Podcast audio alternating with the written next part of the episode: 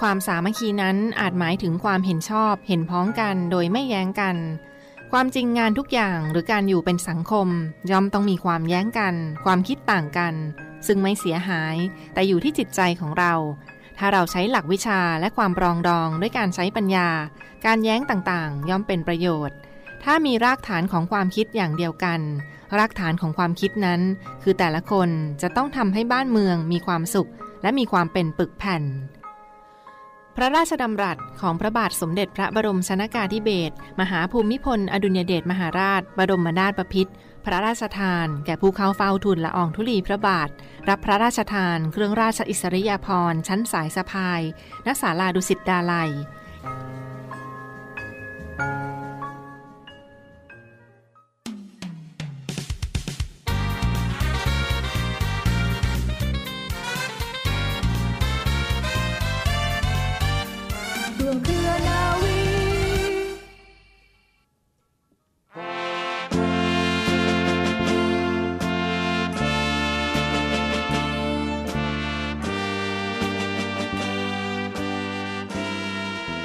วัสดีคุณผู้ฟังทุกท่านค่ะ ขอต้อนรับคุณผู้ฟังทุกท่านเข้าสู่ รายการร่วมเครือนาวี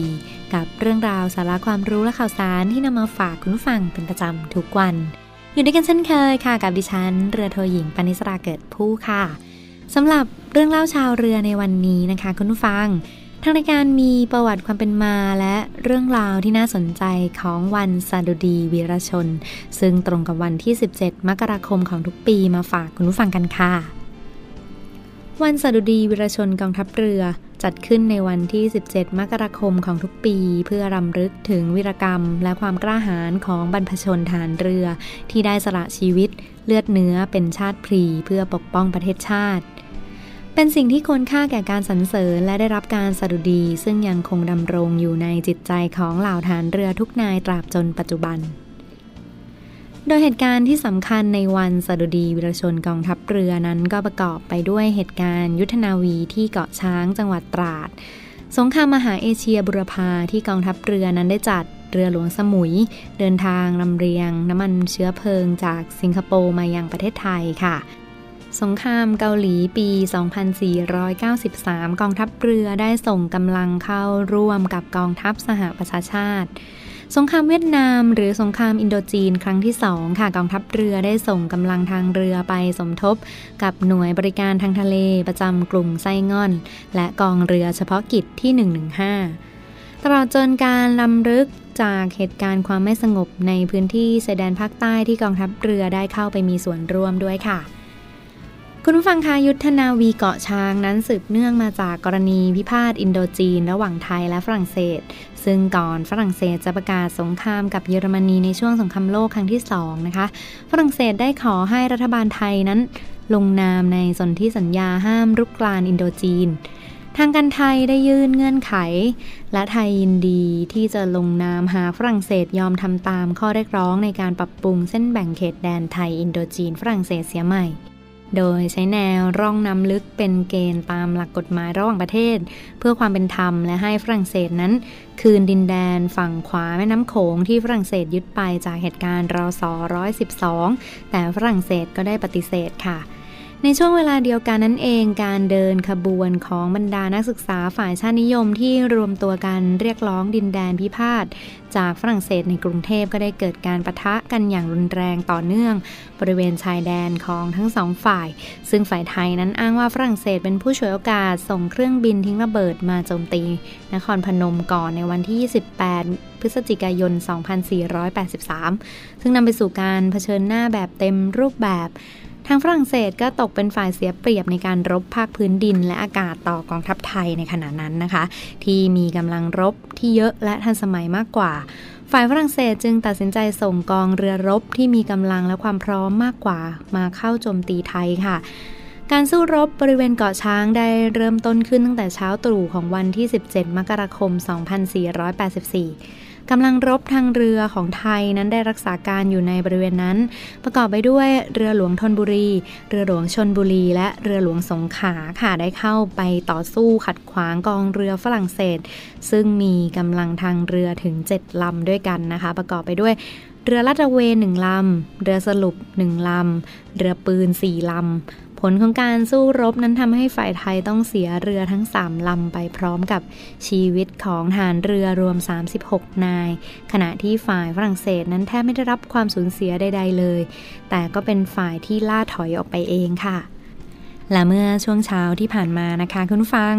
คณะอนุกรรมการพิธีการการจัดงานสดุดีวิรชนกองทัพเรือ ประจำปี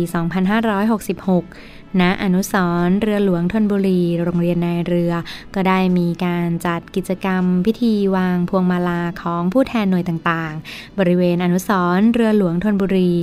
มีพิธีบำเพ็ญกุศลเวลา 10นาฬิกา25 นาทีพิธีสดุดีวิรชนกองทัพเรือ เวลา 11นาฬิกา35 นาที โดยผู้บัญชาการโรงเรียนนายเรือได้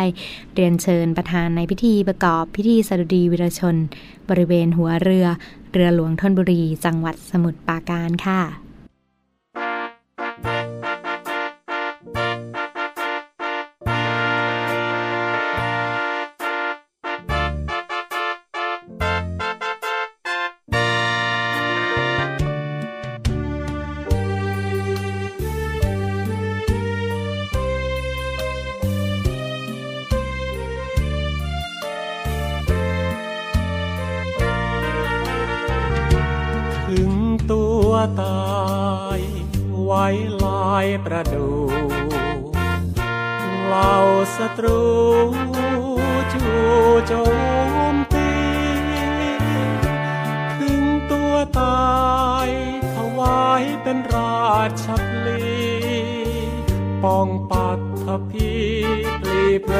าติชายชาติทหา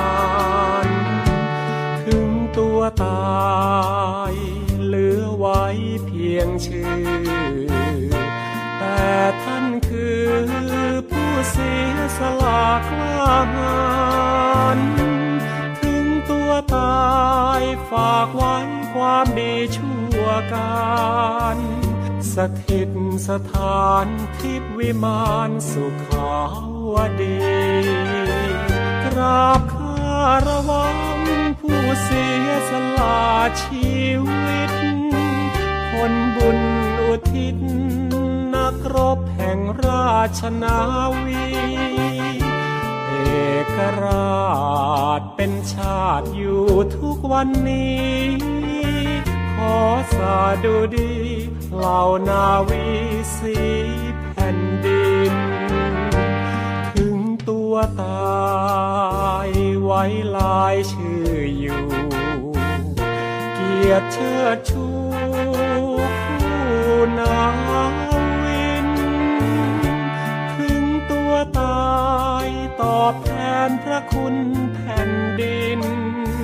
สถิตคู่ทานินวีรชนกองทัพเรือ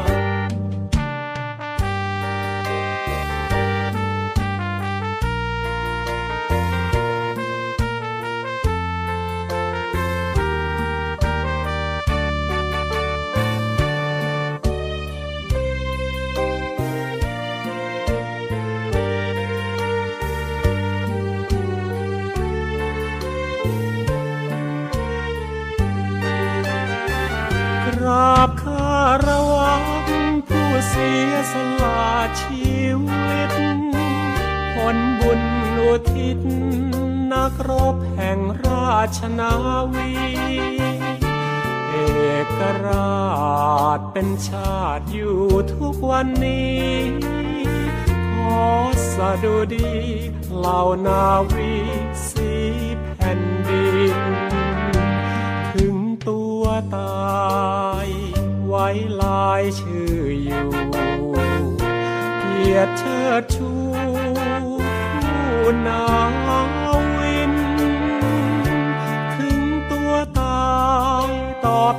นพระคุณแผ่นดิน สถิตคู่ทานินวีรชนกองทัพเรือ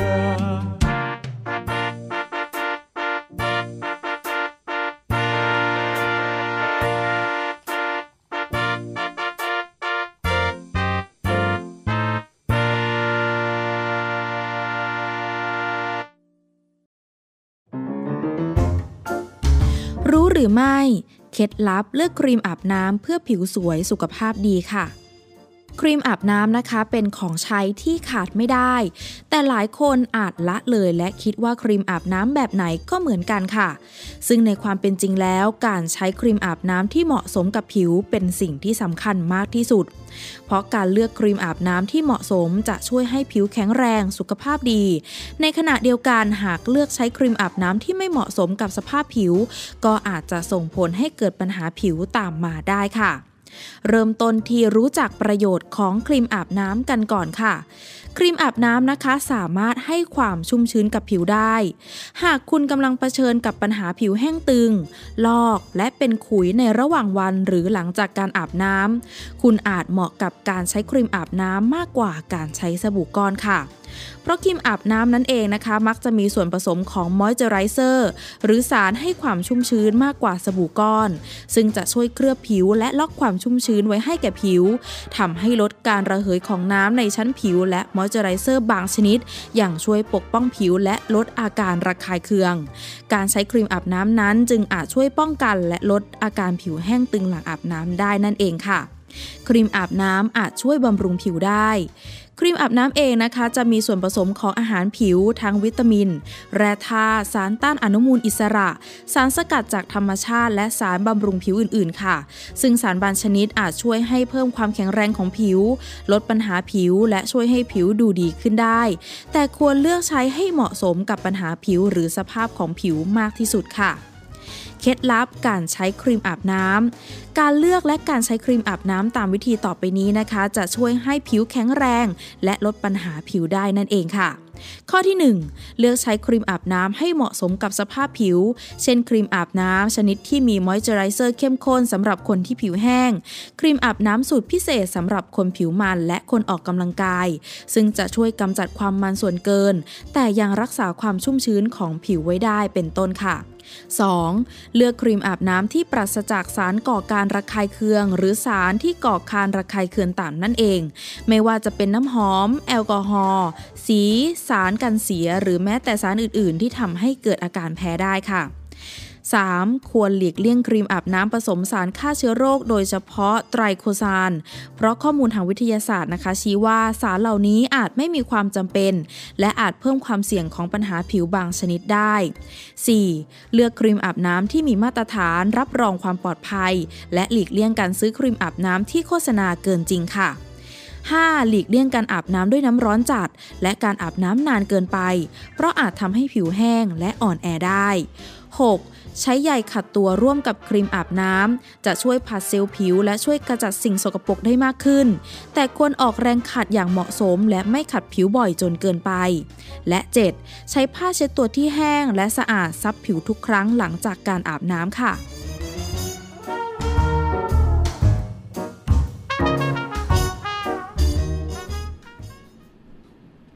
ต่อเนื่องกันในช่วงนี้ค่ะข่าวสารจากกองทัพเรือ รายการร่วมเครือนาวี รับฟังผ่านทางสถานีวิทยุ เสียงจากทหารเรือ สทร 15 สถานี 21 ความถี่ ทั่วประเทศไทยนะคะ และที่เว็บไซต์ www.voiceofnavy.com หรือ www เสียงจากทหารเรือ .com ค่ะ วันนี้ก็มีอีกหนึ่งบรรยากาศสำคัญในช่วงเช้าที่ผ่านมาค่ะ มีอีกหนึ่งพิธีในส่วนของกองทัพเรือสำหรับพิธีสดุดี วีรชน กองทัพเรือ ประจำปี 2566 ช่วงเช้าที่ผ่านมาค่ะได้มีพิธีประกอบพิธีวางพวงมาลา ด้านหน้า อนุสาวรีย์อนุสรสถาน เรือหลวงธนบุรี โรงเรียนในเรืออำเภอพระสมุทรเจดี จังหวัดสมุทรปราการ จากนั้นค่ะก็ได้มีพิธีวางพวงมาลานะคะและ พิธีบำเพ็ญกุศล และปิดท้ายด้วยพิธีสดุดีวีรชน การกล่าวไว้อาลัยสดุดีวีรชน ในส่วนของกองทัพเรือ เมื่อช่วงเช้าที่ผ่านมา ซึ่งก็ยังสามารถรับชมบรรยากาศย้อนหลังได้เช่นเดียวกันฟังค้าทั้งช่องทางของ Facebook แฟนเพจเสียงจากทหารเรือ Facebook แฟนเพจเสียงจากทหารเรือหรือ Voice of Navy และ Facebook แฟนเพจกองทัพเรือรอยันไทย Navy ค่ะ ช่วงเช้าที่ผ่านมาในส่วนของกองทัพเรือได้จัดพิธีสดุดีวีรชนกองทัพเรือประจำปี 2566 นะคะ อีกหนึ่งพื้นที่ที่บริเวณโรงเรียนในเรืออำเภอพระสมุทรเจดี จังหวัดสมุทรปราการ กับพิธีสดุดีวีรชนณนะอนุสรสถานเรือหลวงธนบุรี ที่โรงเรียนในเรือ จังหวัดสมุทรปราการ ซึ่งในส่วนของกองทัพเรือก็ได้จัดพิธีกันไปอย่างเต็มรูปแบบ ไม่ว่าจะเป็นพิธีสวนสนาม พิธีถวายสักการะและพิธีสดุดีวีรชน การกล่าวไว้อาลัยให้กับวีรชนในส่วนของกองทัพเรือนะคะ ซึ่งได้เดินเชิญผู้บัญชาการทหารเรือ พร้อมด้วยนายกสมาคมภริยาทหารเรือร่วมเป็นประธานในพิธีในครั้งนี้ค่ะ จัดขึ้นไปแล้วที่บริเวณโรงเรียนในเรืออำเภอพระสมุทรเจดี จังหวัดสมุทรปราการนะคะรวมทั้งได้เดินเชิญในส่วนของญาติ ผู้ร่วมรบ ที่เป็นครอบครัวของผู้สูญเสียกันด้วยนะคะก็เป็นส่วนหนึ่งของกิจกรรมช่วงเช้าที่ผ่านมาที่บริเวณโรงเรียนในเรือ จังหวัดสมุทรปราการ สำหรับวันที่ 17 มกราคมของทุกปีค่ะ ถือได้ว่าเป็นอีกหนึ่งวันสำคัญคือ วันสดุดีวีรชนกองทัพเรือ ที่เรียนเชิญทั้งหน่วยงานต่างๆ ที่อยู่ใกล้เคียงในพื้นที่ และผู้เกี่ยวข้องมาร่วมรำลึกถึงวีรกรรม อันกล้าหาญของบรรพชนของฐานเรือไทย ที่ได้เสียสละเลือดเนื้อ สละชีวิต ในการรบ เพื่อปกป้องประเทศไทยมาจนถึงปัจจุบันนะคะประวัติศาสตร์ของกองทัพเรือได้จารึกวีรกรรม บรรพบุรุษของฐานเรือบรรพบุรุษของฐานเรือไทยค่ะที่ได้แสดงถึงความกล้าหาญในการรบในหลายเหตุการณ์ด้วยกัน อาทิเช่น เหตุการณ์การรบที่ปากแม่น้ำเจ้าพระยาเมื่อ 13 กรกฎาคม รศ 112 เรือหลวงมกุฎราชกุมมาร พร้อมหมู่ปืนที่ป้อมพระจุลจอมเกล้า และป้อมผีเสื้อสมุทรค่ะก็ได้ยิงสกัดกั้นเรือรบ ฝรั่งเศสจำนวนสองลำ อย่างเต็มกำลังความสามารถ และเหตุการณ์ในครั้งนี้ค่ะก็มีการสูญเสียทหารเรือไปกว่า 12 นายที่เหตุการณ์ยุทธนาวีที่เกาะช้างด้วยนะเมื่อ 17 มกราคม 2484 กองเรือของฝรั่งเศสที่มีเรือลามอกปิเก้ เป็นเรือธงและเรืออื่นๆ อีก 6 ลำ ลุกล้ำเข้ามาในน่านน้ำไทยที่เกาะช้างจังหวัดตราด แล้วก็โจมตีหัวเมืองชายทะเลของไทยนะซึ่งกองกำลังของทัพเรือไทยมีทั้งเรือหลวงธนบุรี เรือหลวงสงขลา และเรือหลวงชนบุรี ซึ่งมีระหว่างขับน้ำทางเรือที่น้อยกว่าและเสียเปรียบเรือของฝรั่งเศส ภายใต้ผู้บังคับการเรือในครั้งนี้ค่ะ ท่านก็ได้เสียสละชีวิตในการปฏิบัติหน้าที่ ท่านก็คือนาวโทหลวงพร้อม วีรพันธ์ผู้บังคับการเรือหลวงธนบุรี ที่ท่านได้เข้าทำการสกัดกั้นกองเรือฝรั่งเศส อย่างไม่หวาดหวั่นเกรงกลัว ถึงแม้ว่าฝ่ายไทยจะเป็นฝ่ายที่เสียเปรียบด้วยกำลังทางเรือและระหว่างขับน้ำที่น้อยกว่า แต่เราก็สามารถไล่เรือรบ ของฝรั่งเศสให้ออกไปจากน่านน้ำไทยได้ แต่อย่างไรก็ตามค่ะ เราก็สูญเสียเรือรบทั้ง 3 ลำ พร้อมด้วยชีวิตของกำลังพลทหารเรือกว่า 36 นาย ในเหตุการณ์ยุทธนาวีที่เกาะช้าง ต่อเนื่องกันที่อีกหนึ่งเหตุการณ์สำคัญค่ะ เป็นเหตุการณ์สงคราม มหาเอเชียบูรพาประเทศไทย ประสบกับปัญหาขาดแคลนน้ำมันเชื้อเพลิงนะคะกองทัพเรือไทยจึงได้จัดเรือหลวงสมุย เดินทางไปลำเลียงน้ำมันเชื้อเพลิงจากสิงคโปร์มาหลายครั้ง จนกระทั่งในรอบของวันที่ 17 มีนาคม 2488 ค่ะ ก็มีการได้รับถูกโจมตีจากเรือดำน้ำซีไลออนนะคะของฝ่ายพันธมิตร ยิงตอร์ปิโดเข้ามาสกัดกั้นทำให้เรือหลวง สมุยก็ได้จมลงที่ รัฐรังกานูนะมีผู้เสียชีวิตกว่า 31 นาย กองทัพเรือก็สูญเสียกำลังพลรวมทั้งการต่อสู้อีก7นายด้วยกันนะคะถือได้ว่าเป็นอีกหนึ่งเหตุการณ์ที่จารึกไว้เพื่อสาธุดีวีรชนกองทัพเรือต่อเนื่องกันที่อีกหนึ่งเหตุการณ์คือสงครามเกาหลีค่ะ กองทัพเรือก็ได้ส่งกำลังเข้าไปร่วมปฏิบัติการ ซึ่งเรือหลวงต่างๆ ที่เข้าร่วมมีทั้งเรือหลวง ประแสเรือหลวงบางปะกง และเรือหลวงท่าจีนนะที่ปฏิบัติภารกิจ และมีการเสียชีวิตของกำลังพลทางเรือด้วยจำนวนสองนาย นอกจากนี้ค่ะก็มีปฏิบัติการที่เกี่ยวข้องในเหตุการณ์สงครามเย็นหรือปี 2516 ถึงปี 2527 นะคะที่ประเทศไทยเสียกำลังพลไปกว่า 38 นายด้วยกันค่ะ ปิดท้ายกันที่อีกหนึ่งเหตุการณ์สำคัญในห่วงเวลาที่ผ่านมาค่ะ เป็นในส่วนของเหตุการณ์เรือหลวงสุขโขทัยอับปาง เมื่อวันที่ 18 ธันวาคม 2565 เรือหลวงสุขโขทัยอับปางในครั้งนี้ค่ะ ถือได้ว่าก็เป็นอีกหนึ่งเหตุการณ์ที่ต้องขอยกย่องวีรบุรุษนะหรือว่าเหล่าทหารเรือไทยที่เสียชีวิตในการปฏิบัติหน้าที่ในครั้งนี้ด้วยจิตวิญญาณของการรักชาติและการจารึกไว้ที่ร่วมในเหตุการณ์ 100 ปี กรมหลวงชุมพรเขตอุดมศักดิ์นะหรือว่าเสด็จเตี่ย กำลังพลเหล่านั้นที่ท่านได้เสียสละชีวิตของตนเอง และปฏิบัติหน้าที่เพื่อภารกิจของกองทัพเรือต่อไปนะคะ ส่วนหนึ่งในครั้งนี้ค่ะก็เป็นกิจกรรมที่จัดขึ้นในช่วงเช้าที่ผ่านมากับพิธีสาดุดี วีรชนกองทัพเรือ ซึ่งก็ได้เรียนเชิญหน่วยขึ้นตรงต่างๆ ของกองทัพเรือรวมทั้ง ญาติของวีรชน ญาติของท่านผู้ร่วมรบนะที่ได้กรุณามาร่วมเป็นเกียรติในพิธีในครั้งนี้ด้วยค่ะ ติดตามภาพบรรยากาศย้อนหลังได้เห็นฟังค่ะ ทั้งช่องทางของ Facebook Fanpage กองทัพเรือรอยันไทยเนวีและ Facebook Fanpage เสียงจากทหารเรือหรือ Voice of Navy อีกหนึ่งเรื่องราวที่มาฝากทุกท่านกันในช่วงนี้ค่ะ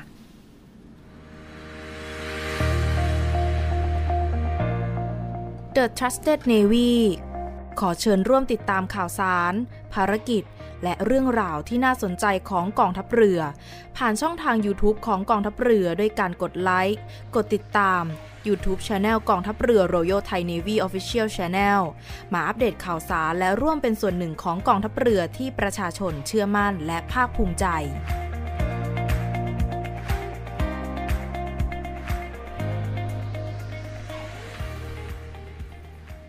ต่อเนื่องกันในช่วงนี้ค่ะอีกหนึ่งข่าวสารประชาสัมพันธ์ อีกหนึ่งกิจกรรมสำคัญในวันนี้ เช่นเดียวกันนะคะกับวันพ่อขุนรามคำแหง มหาราช วันพ่อขุนรามคำแหงนะซึ่งตรงกับวันที่ 17 มกราคมของทุกปีค่ะ ในส่วนของกิจกรรม ในส่วนของมหาวิทยาลัยรามคำแหงเช่นเดียวกัน ก็มีการจัดกิจกรรมวันพ่อขุนรามคำแหงมหาราชนะคะวันสำคัญทางประวัติศาสตร์ และวันรัฐพิธีตามมติคณะรัฐมนตรีช่วงเช้าที่ผ่านมาค่ะมหาวิทยาลัยรามคำแหงก็ได้จัดพิธีวางพันพุ่ม ถวาย ราชสักการะ ด้านหน้าพระบรมราชานุสาวรี พ่อขุนรามคำแหงมหาราชนะที่ มขุนรามคำแหง เขตหัวหมาก กรุงเทพมหานคร ซึ่งก็มีทั้งพิธีบวงสวงสักการะ ด้านหน้าพระบรมราชานุสาวรี พ่อขุนรามคำแหงมหาราช พิธีทางศาสนา และพิธีวางพันพุ่ม ถวายราชสักการะเช่นเดียวกันนะคะ ในส่วนของการจัดงานในครั้งนี้ก็จัดขึ้นเพื่อน้อมรำลึกในพระมหาการุณาธิคุณของพระมหากษัตริยาธิราช ผู้ทรงพระคุณอันยิ่งใหญ่ต่อประเทศและวงชนชาวไทยซึ่งมหาวิทยาลัยรามคำแหง และก็หน่วยงานที่เกี่ยวข้องส่วนต่างๆ ค่ะ สถาบันการศึกษากระทรวง และหน่วยงานต่างๆ ก็ได้ร่วมกิจกรรมในพิธีบวงสวง พิธีทางศาสนา และพิธีวางพันพุ่ม ถวาย ราชสักการะ ด้านหน้าพระบรมราชานุสาวรี พ่อขุนรามคำแหง มหาราชด้วยเช่นเดียวกันนะคะ กิจกรรมในครั้งนี้ก็จัดขึ้นทุกปีในวันที่ 17 มกราคมเรียกได้ว่าประวัติความเป็นมาที่สำคัญของวันพ่อขุนรามคำแหง มหาราชนั้น เนื่องจากพระบาทสมเด็จพระจอมเกล้าเจ้าอยู่หัว รัชกาลที่ 4 ทรงพบหลักศิลาจารึกของพ่อขุนรามคำแหง มหาราชนะที่โคกปราสาทร้าง จังหวัดสุขโขทัยตั้งแต่เมื่อวันที่ 17 มกราคม 2376 ค่ะ ซึ่งในส่วนของที่ผ่านมาก็ถือได้ว่าคณะรัฐมนตรีจึงได้มีมติให้วันที่ 17 มกราคมของทุกปี กลายเป็นวันพ่อขุนรามคำแหงมหาราช และก็เป็นวันสำคัญทางประวัติศาสตร์ ตั้งแต่ 17 มกราคมปี 2533 เป็นต้นมามาจนถึงปัจจุบันด้วยนะคะ อีกหนึ่งกิจกรรมข่าวสารที่มาฝากประชาสัมพันธ์กันในช่วงนี้ค่ะ และทั้งหมดก็คือเรื่องราวจากรายการในวันนี้ขอขอบคุณทุกท่านที่ติดตามรับฟังนะคะ ดิฉันนาวโทหญิงจิรัชยาศรีอรุณและเรือเอกจรันแสงเสียงฟ้าลาทุกท่านไปก่อน สวัสดีค่ะ